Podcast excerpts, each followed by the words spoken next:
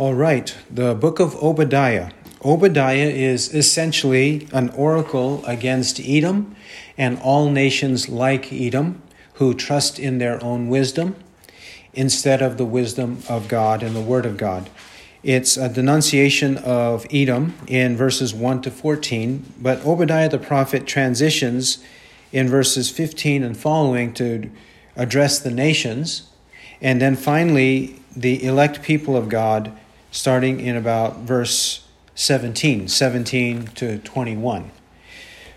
Verses 1 to 9, they encapsulate uh, denunciation against the arrogance of Edom. Then verses 10 to 14, the evil deeds of Edom based on their false wisdom. Then verses 15 and 16, a warning to all the nations not to behave like Edom. And then 17 to 21, oracle of restoration or redemption, blessing to those who know the Lord. That's what Obadiah is all about. Obadiah was likely written about 840 BC. 840 BC. And this would mean that he would likely be the same Obadiah as is mentioned in 1 Kings chapter 18, who was an official or servant in the court of Ahab. In the time of Ahab, the wicked king of Israel, he was one who feared the Lord, and then God also likely gave him this oracle against one of the nations, primarily the nation of Edom, that surrounded them and was at war with them. That's likely who this Obadiah was a man who feared God. This would be the same one who was a contemporary of Elijah the prophet. In fact, had a dialogue with Elijah in 1 Kings 18. Okay, that's the setting. Let's now read verse 1 and following. The vision of Obadiah, thus says the Lord God concerning Edom. We have heard a report from the Lord, and an envoy has been sent among the nations, saying, Arise, and let us go against her for battle. Behold, I will make you small among the nations. You are greatly despised. The arrogance of your heart has deceived you, you who live in the clefts of the rock, in the loftiness of your dwelling place, who say in your heart, Who will bring me down to earth? Though you build high like the eagle, though you set your nest among the stars, from there I will bring you down, declares the Lord. If thieves came to you, if robbers by night, oh, how you will be ruined! Would they not steal only until they had enough? If grape gatherers came to you, would they not leave some gleanings? Oh, how Esau will be ransacked and his hidden treasures searched out. All the men allied with you will send you forth to the border. And the men at peace with you will deceive you and overpower you. They who eat your bread will set an ambush for you. There is no understanding in him. Will I not on that day, declares the Lord, destroy wise men from Edom and understanding from the mountain of Esau? Then your mighty men will be dismayed, O Teman, in order that everyone may be cut off from the mountain of Esau by slaughter. Because of violence to your brother Jacob, you will be covered with shame, and you will be cut off forever. On the day that you stood aloof, on the day that strangers carried off his wealth, and foreigners entered his gate and cast lots for Jerusalem, you too were as one of them. Do not gloat over your brother's day, the day of his misfortune, and do not rejoice over the sons of Judah in the day of their destruction. Yes, do not boast in the day of their distress. Do not enter the gate of my people in the day of their dis- disaster. Yes, you do not gloat over their calamity in the day of their disaster. And do not loot their wealth in the day of their disaster. And do not stand at the fork of the road to cut down their fugitives, and do not imprison their survivors in the day of their distress.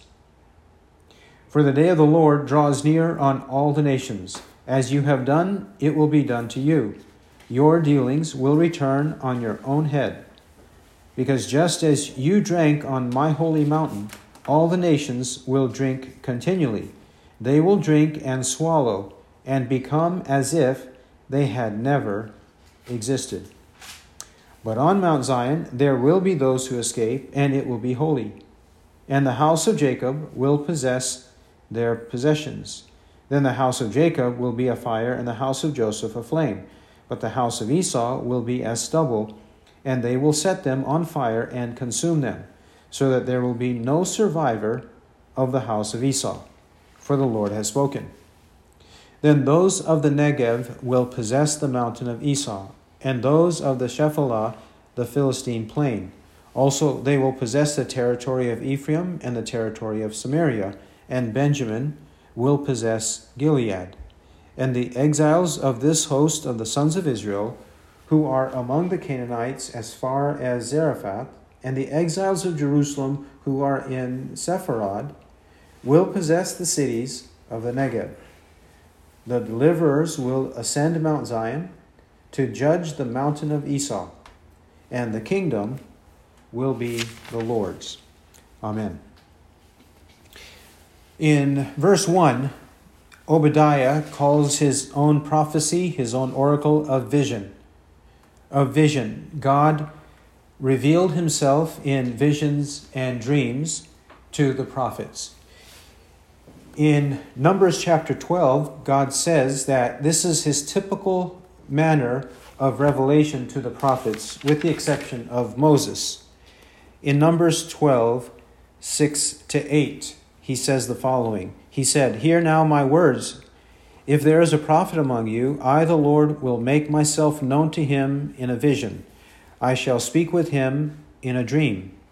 Not so with my servant Moses. He is faithful in all my household. With him I speak mouth to mouth, even openly and not in dark sayings. And he beholds the form of the Lord. Why then were you not afraid to speak against my servant, against Moses? Moses is unique in that God did not speak to him in visions and dreams and dark sayings. God told him face to face, as a man speaks to his friend, whatever the oracles were that he had for Moses to deliver and write to the, to the people.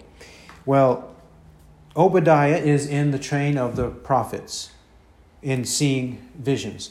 In fact, according to 1 Samuel 9 9, 1 Samuel 9 9, in olden days, prophets were called seers. S E E R S, seers, because they saw visions. Then later, they were called prophets. 1 Samuel 9 9. Formerly in Israel, when a man went to inquire of God, he used to say, Come, and let us go to the seer. For he who is called a prophet now was formerly called a seer. That's what Obadiah is. These words are God's words, which he says in the next phrase or clause. Thus says the Lord God concerning Edom. He does not mitigate, he does not compromise, he delivers the word of God. Thus says the Lord God.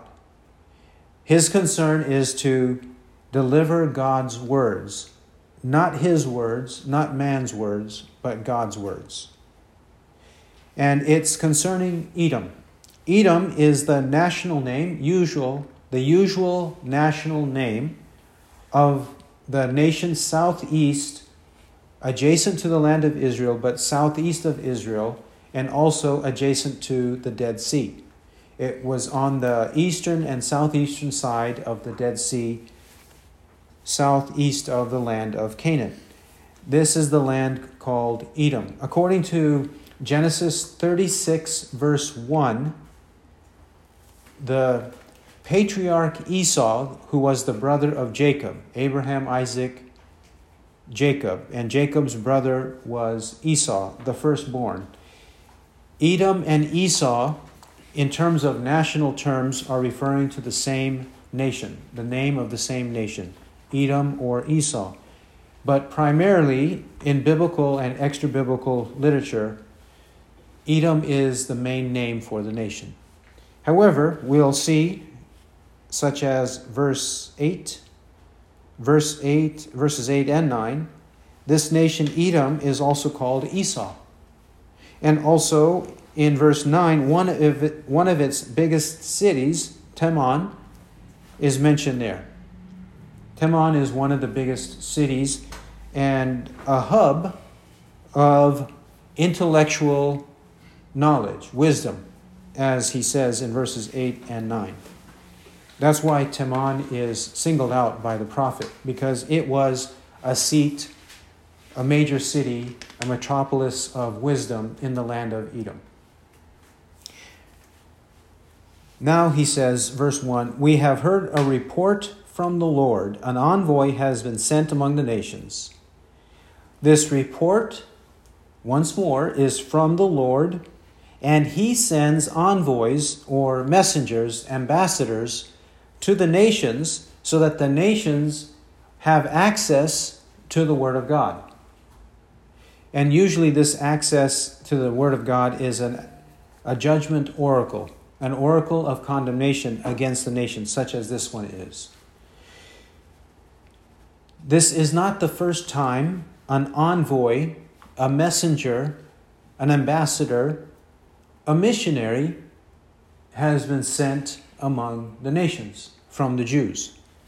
Here he's saying it's going from the nation of Israel to Edom, correct?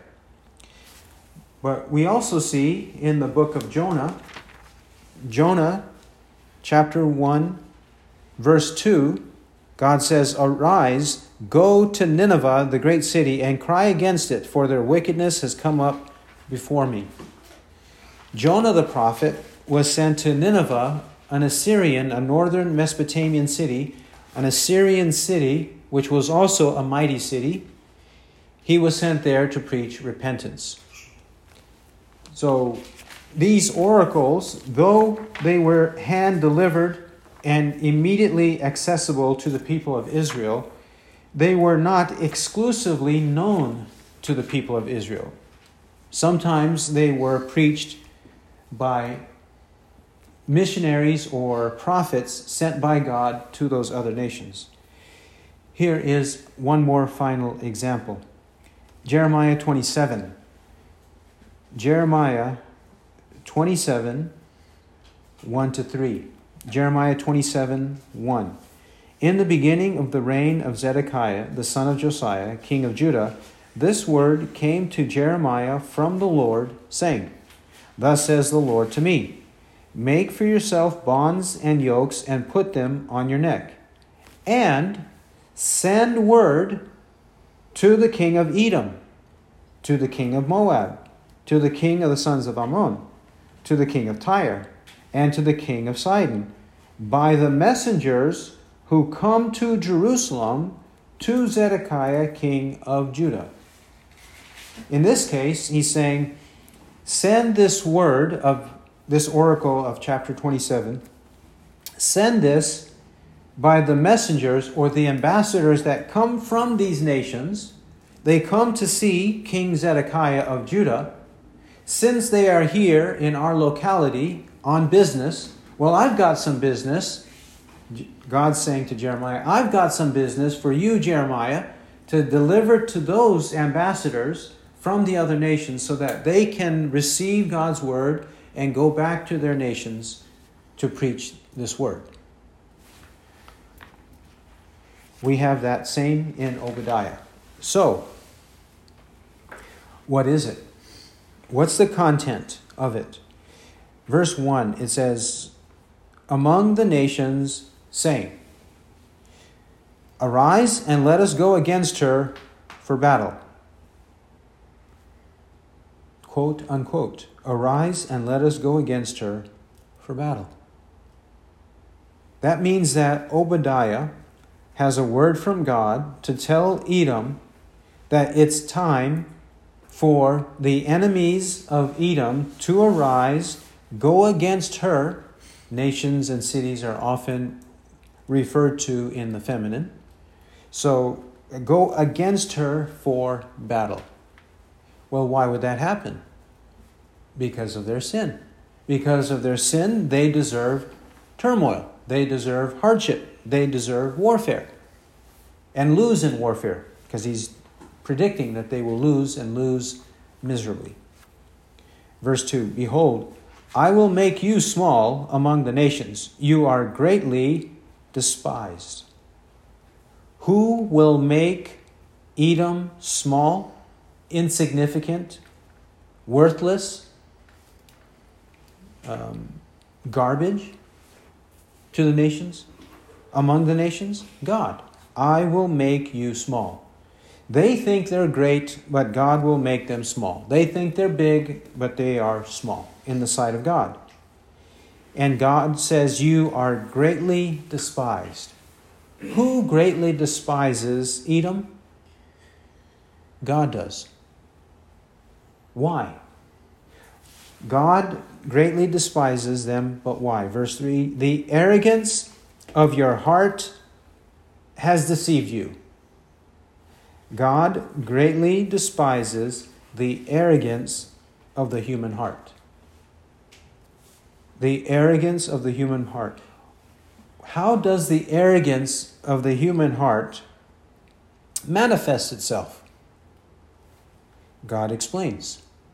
Not only does arrogance deceive the one who is arrogant, but then his arrogance displays itself. Verses 3 to 9 the display of the arrogance. You who live in the clefts of the rock, in the loftiness of your dwelling place, where do they live? Esau is a mountain, or Edom is a mountainous country. Verse 8 says, Mountain of Esau. Verse 9, Mountain of Esau. That area was a mountainous region usually a barren mountainous region. It wasn't a fertile mountain, it didn't have lots and lots of trees and forests. It was a barren mountain. But what did the Edomites do in verse 3? They would go to these high, secluded, rocky places for their dwelling places, for their fortresses, for their security. They would go on a high place. And usually, if you're in a high place, you're on higher ground than your enemy. Usually, who wins?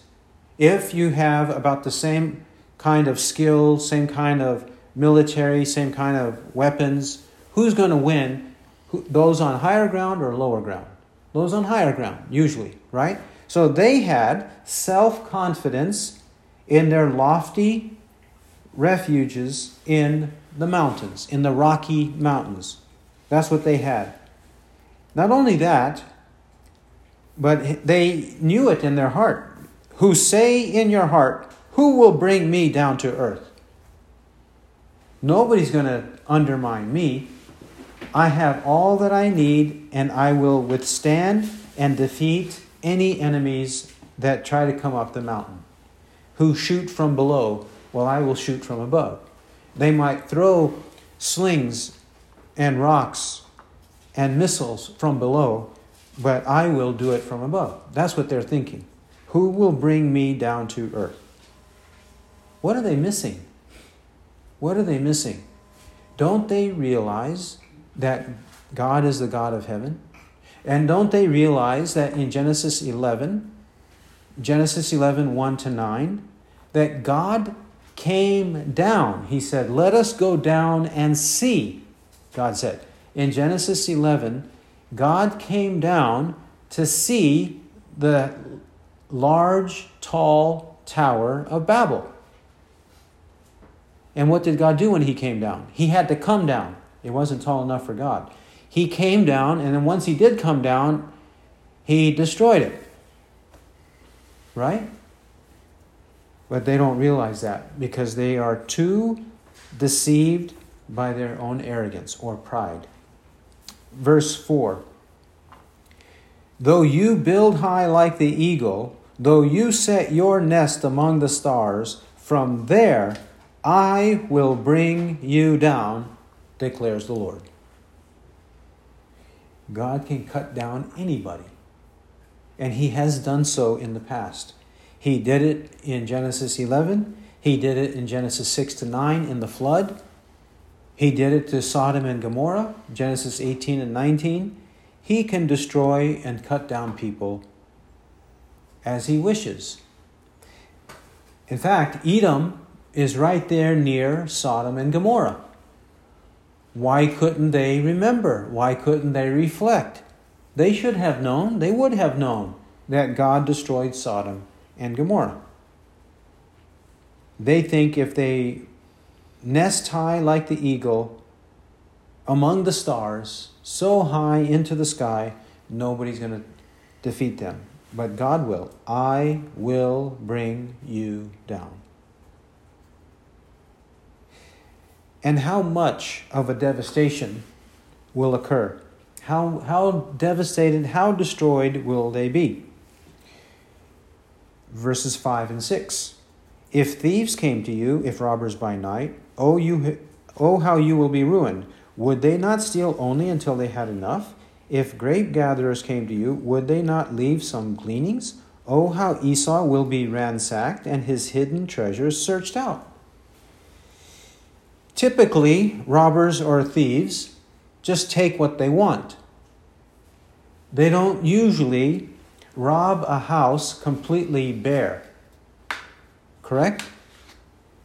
And even when harvesters are harvesting, they leave gleanings. Correct? They leave a remnant, the residual part of the harvest, because their main task is to get the harvest, the bulk of the harvest. But though reapers or harvesters leave gleanings, though robbers leave much of the house behind, God's saying that when He punishes Edom or Esau, it, they will be completely ransacked, their hidden treasures searched out. He's not going to leave anything, a speck of anything valuable to them. Nothing. Also, he's going to make Edom's enemies turn against him. God will make Edom's enemies turn against him. Verse 7 All the men allied with you will send you forth to the border, and the men at peace with you will deceive you and overpower you. They who ate the, they who eat your bread will set an ambush for you. There is no understanding in him. In the book of Judges, Judges chapter 9, we have a wicked man, Abimelech, who was the son of Gideon. Abimelech, the son of Gideon, he murdered 70 of his brothers, 70 of his relatives, 70 men. He murdered them, and he used some men of Israel to ally with him.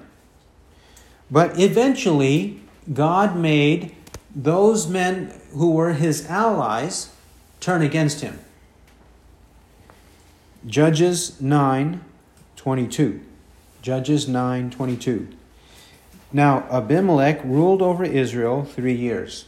Then, God sent an evil spirit between Abimelech and the men of Shechem, and the men of Shechem dealt treacherously with Abimelech, in order that the violence done to the seventy sons of Jerubbaal might come, and their blood might be laid on Abimelech, their brother, who killed them, and on the men of Shechem, who strengthened his hands to kill his brothers. And the men of Shechem set men in ambush against him on the tops of the mountains, and they robbed all who might pass by them along the road, and it was told to Abimelech. The rest of the chapter describes the misery and defeat, and even the humiliating death of Abimelech by the hands of a woman. A woman, a civilian woman, killed Abimelech. And how did this happen? Because God sent an evil spirit between these allies, God sent an evil spirit to make them enemies of each other, to make them be suspect of each other, to hate each other. Same here in Obadiah 7. Verses 8 and 9. Will I not on that day, declares the Lord, destroy wise men from Edom and understanding from the mountain of Esau? Then your mighty men will be dismayed, O Teman, in order that every one may be cut off from the mountain of Esau by slaughter. On that day that God punishes Edom, he's going to destroy their wise men, their men of understanding, their mighty men, verse 9. He's going to cut them off by slaughter. Likely because their own mighty men slaughtered innocent people. Because they slaughtered innocent people, God will slaughter them. They will get what they deserve. A just retribution. Galatians 6 7. Do not be deceived. God is not mocked. For whatever a man sows, this he will also reap. Galatians 6 7. Obadiah 15 says the same. For the day of the Lord draws near on all the nations. As you have done, it will be done to you. Your dealings will return on your own head. They will get what they deserve. As they dished it out, they will be fed what they fed others. We'll see more of this later. Human wisdom is worthless and dangerous. It leads to destruction. Human wisdom. Edom and people generally are fixated on trusting human wisdom. But we have warnings against it.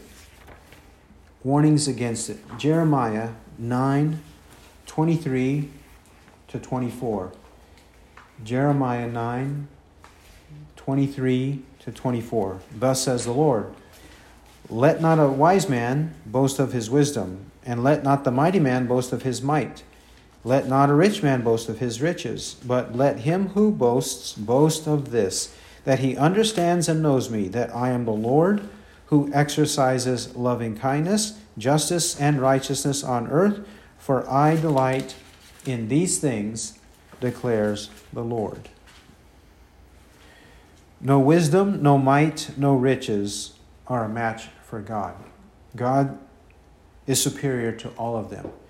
So there's no point in boasting in men, man's wisdom.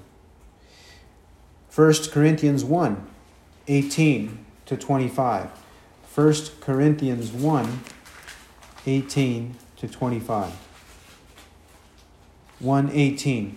For the word of the cross is to those who are perishing foolishness.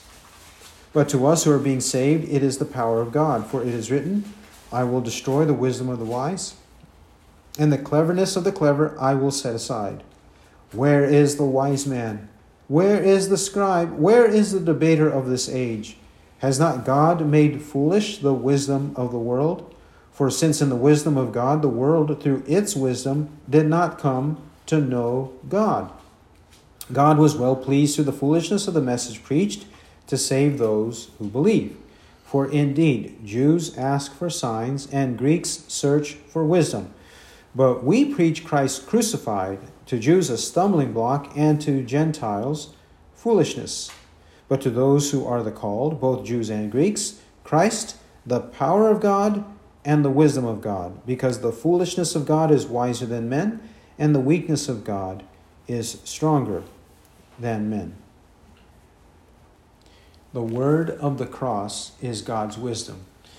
But the world hates the word of the cross. They hate boasting in Christ, in the cross of Christ. They boast in their own ways, their own wisdom.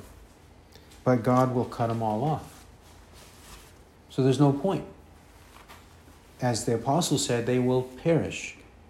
The word of the cross is foolishness, and they will perish if they refuse to believe in it. Then, if that's not an indictment enough, verses 10 to 14, their inhumanity Isn't this what usually happens? The wicked like to tout and boast in their own humanity, their own love, their own goodness. The wicked like to do that. But actually, they are the very opposite. They have no humanity and they have no love. Here, verses 10 and following. Because of violence to your brother Jacob, you will be covered with shame, and you will be cut off forever. They perpetrated violence against Jacob. Notice who he is your brother Jacob. He means the descendants of Jacob and the descendants of Esau were fighting each other, and Esau exploited and committed violence unnecessarily against the descendants of Jacob when Esau and Jacob were brothers. Genesis chapter 25. But because of that, they will be covered with shame and be cut off forever. They shamed the righteous in this world, but God will shame them forever in the world to come. Humiliation and shame in the world to come. 1 John 2. 1 John chapter 2 and verse verses 28 and 29.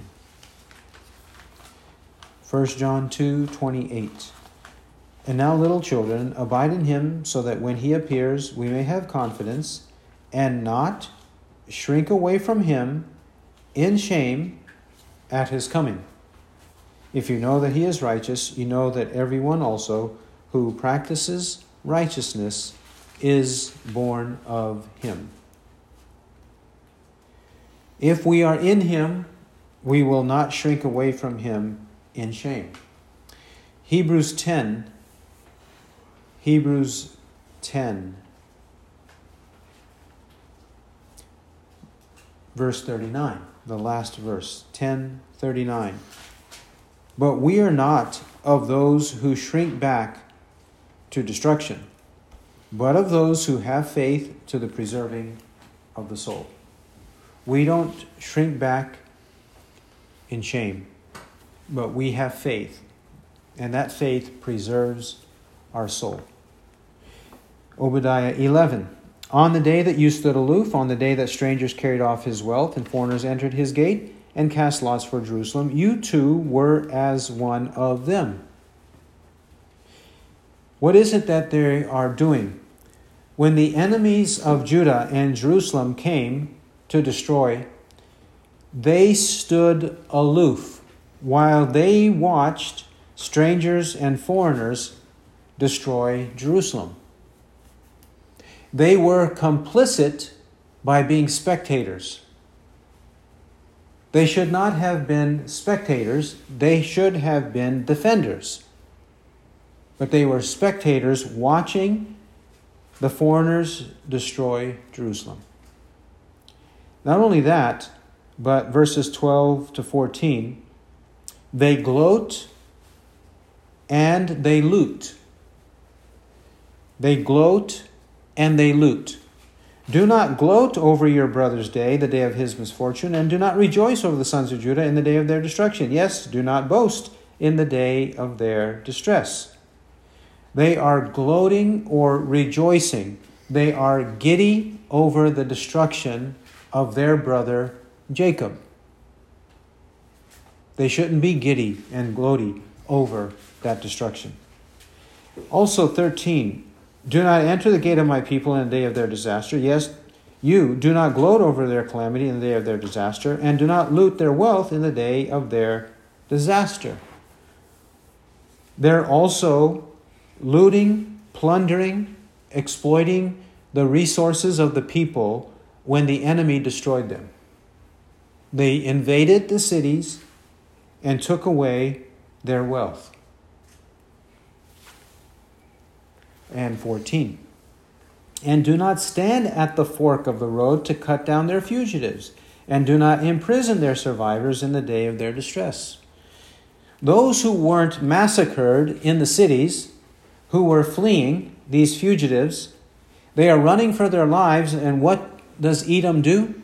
Instead of giving them refuge, instead of protecting them, they are happy to cut down and imprison their fugitives and survivors.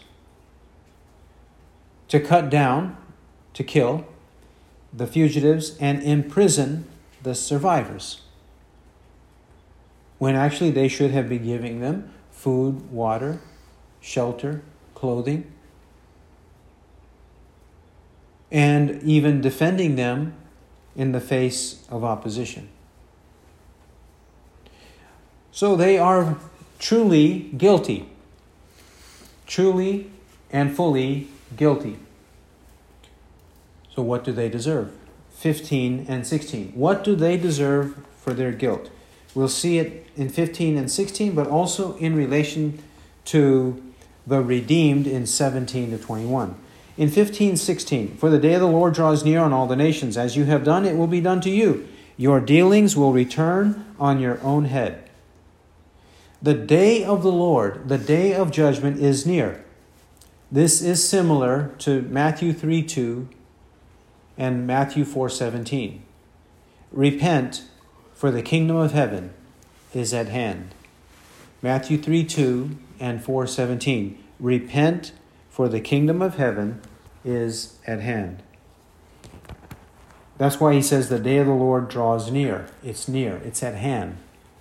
And not only for Judah, but also all the nations. All the nations need to repent now.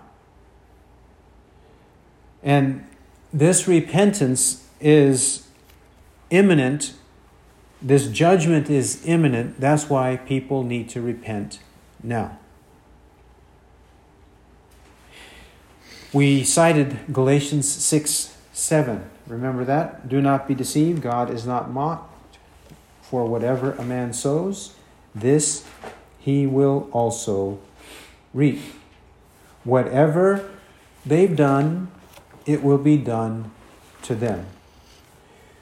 Revelation chapter 16. Revelation 16.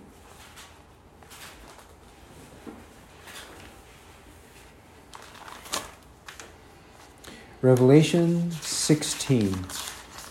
This is a judgment coming on the wicked. We pick it up at verse 4.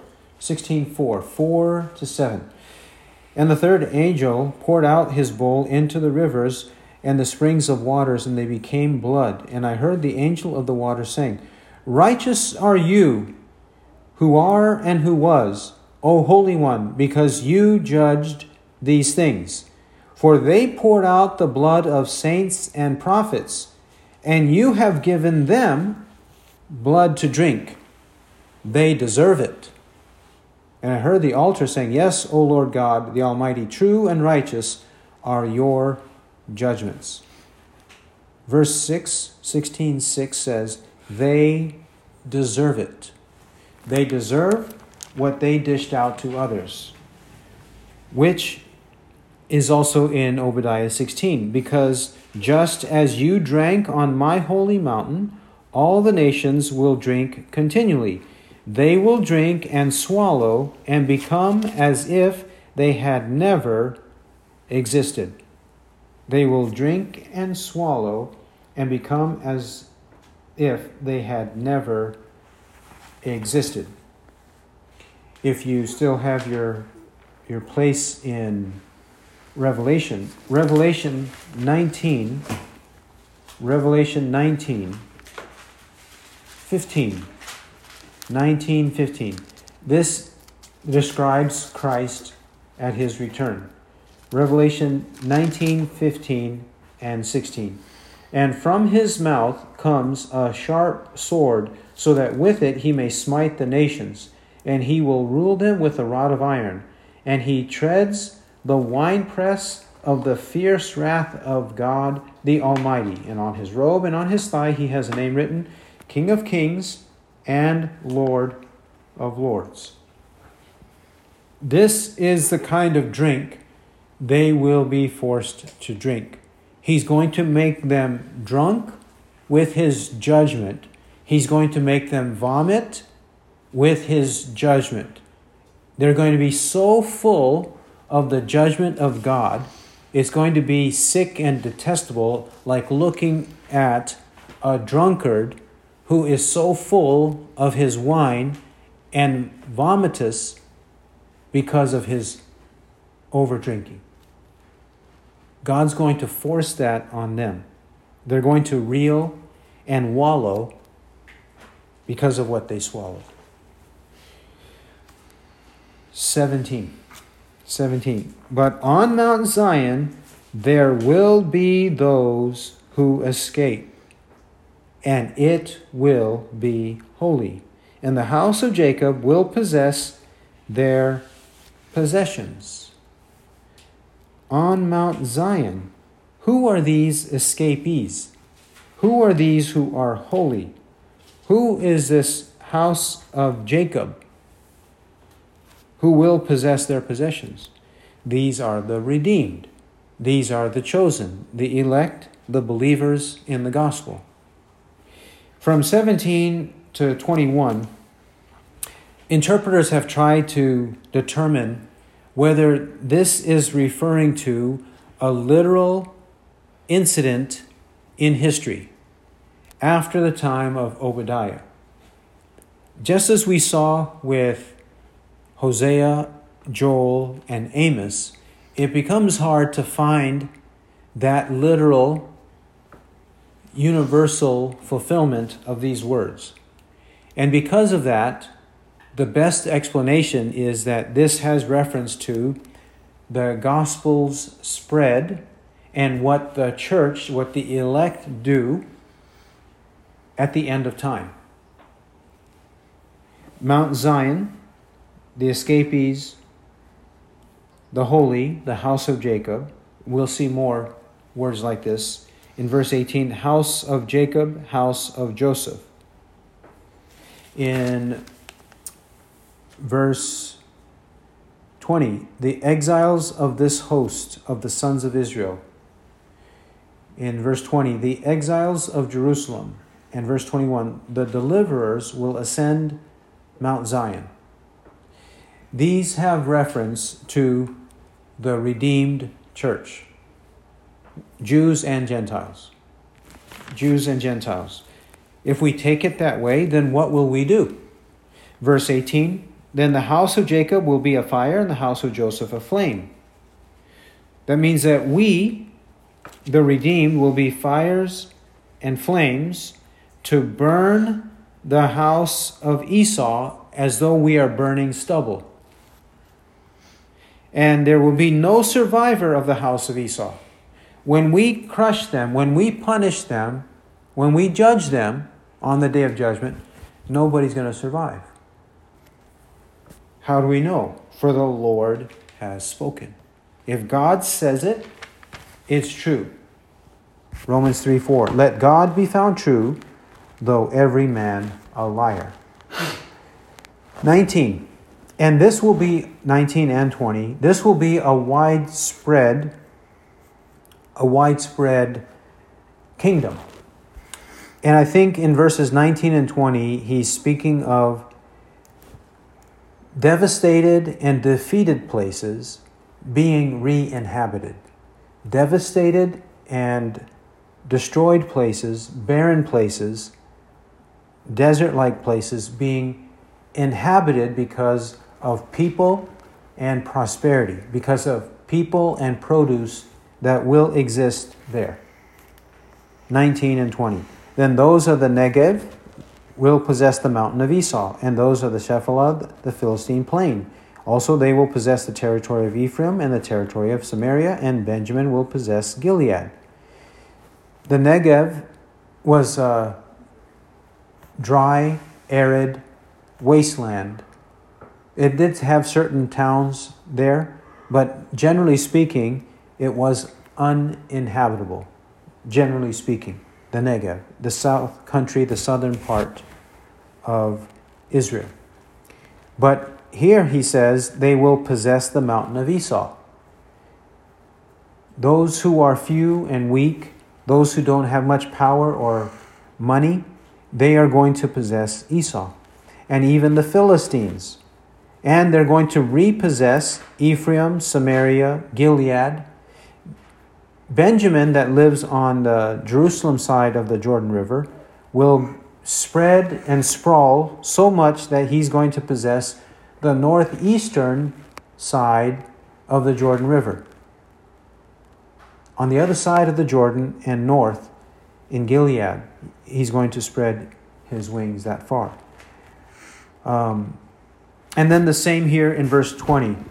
The Canaanites, often Canaanites is a reference to those who dwelt on the northwestern side of Israel in the area of later Phoenicia or modern Lebanon, uh, Lebanon and Syria, that side, which is on the northwest side, right there at the boundary or the shore of the Mediterranean Sea.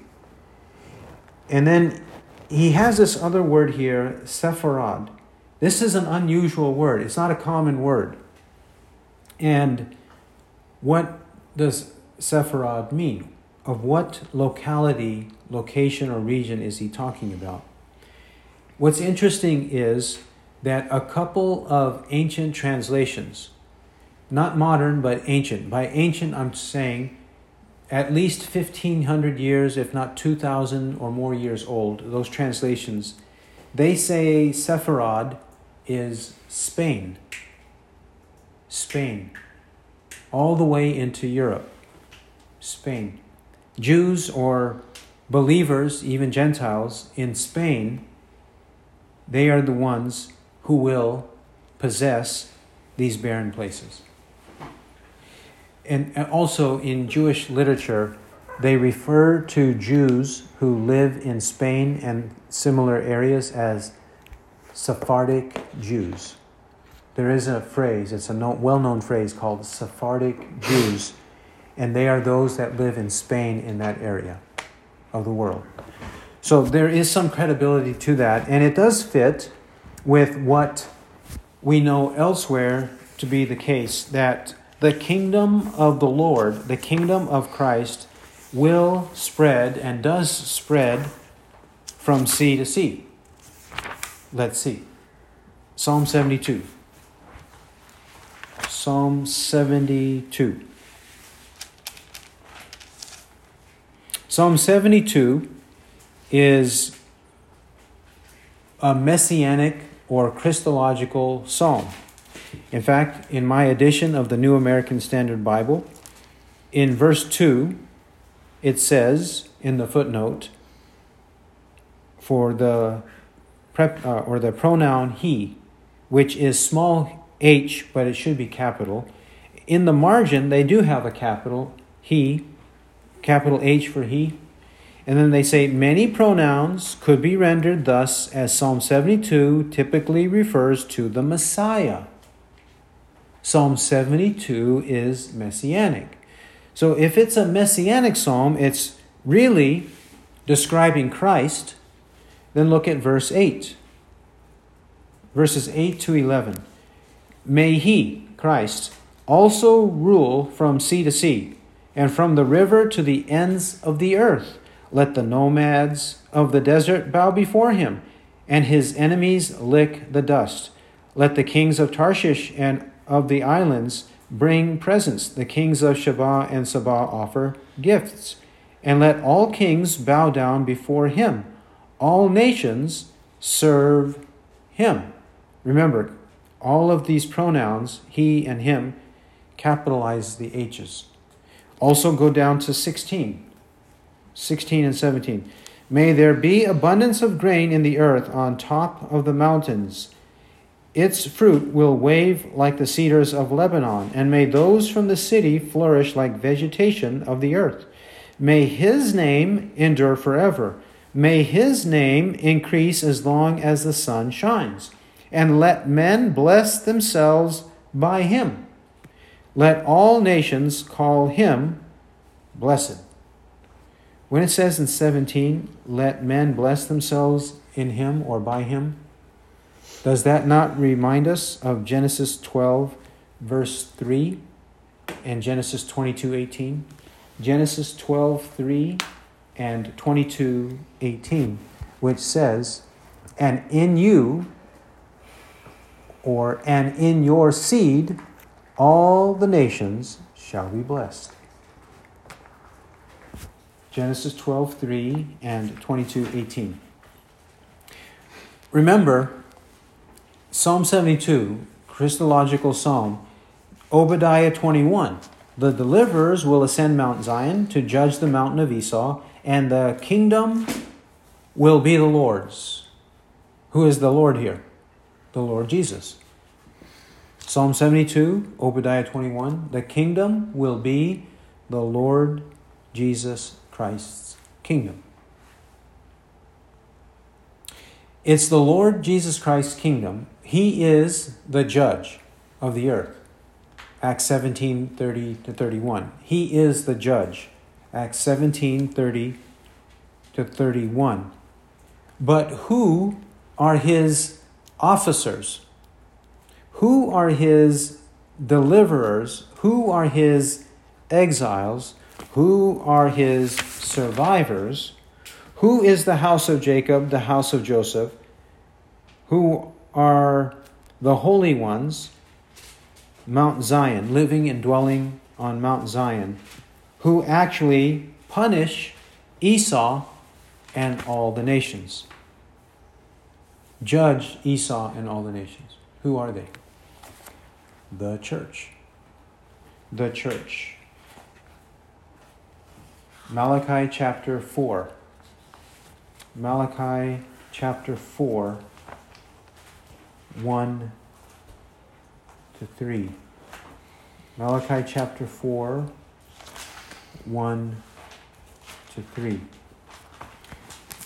For behold, the day is coming, burning like a furnace, and all the arrogant and every evildoer will be chaff.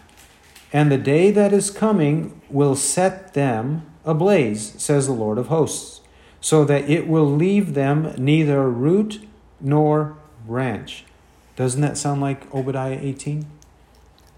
Verse 2 But for you who fear my name, the Sun of Righteousness will rise with healing in its wings, and you will go forth and skip about like calves from the stall. Who's the Sun of Righteousness? S U N, Sun of Righteousness with healing. It's Christ, Christ Jesus. And because of him, we will be like calves skipping and going forth from the stall.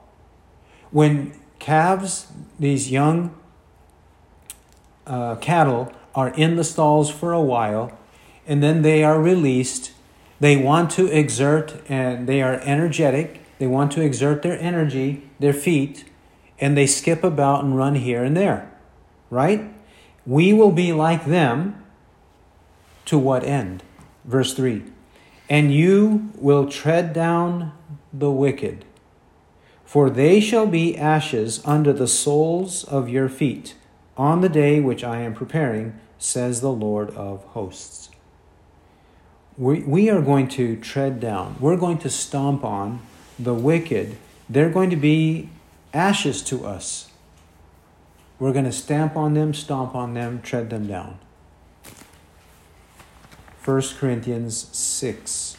1 Corinthians 6. Verses 2 and 3. 1 Corinthians 6 2. Or do you not know that the saints will judge the world? And if the world is judged by you, are you not competent to constitute the smallest law courts? Do you not know that we shall judge angels? How much more matters of this life? We ought to know, based on the Old Testament, that we are going to judge the world and we're going to judge angels. Just like we just read in Obadiah 18, Obadiah 21, Malachi 4 1 to 3, and elsewhere in the Old Testament, he says we ought to know this. that we're going to judge the world, not just Esau, but the whole world. And the angels, the wicked angels, we will judge them. Revelation 3, verse 9. Revelation 3 9. Behold, I will cause those of the synagogue of Satan who say that they are Jews and are not, but lie. Behold, I will make them to come and bow down at your feet and to know that I have loved you. God will make all of these wicked people come to bow down at our feet and also know that God has loved us. God's going to make them do that. That's just like Philippians 2 5 to 11. That at the name of Christ, every knee will bow those in heaven and on earth and under the earth, and every tongue confess that Jesus Christ is Lord to the glory of God the Father. God will make it happen, He will force it upon them. There will be no free will on that day. And one more Romans 16 20. Romans 16 20. And the God of peace will soon crush Satan under your feet. The God of peace will soon crush Satan under your feet. He who has ears to hear, let him hear what the Spirit says to the church. And, little children, guard yourselves from idols. Amen.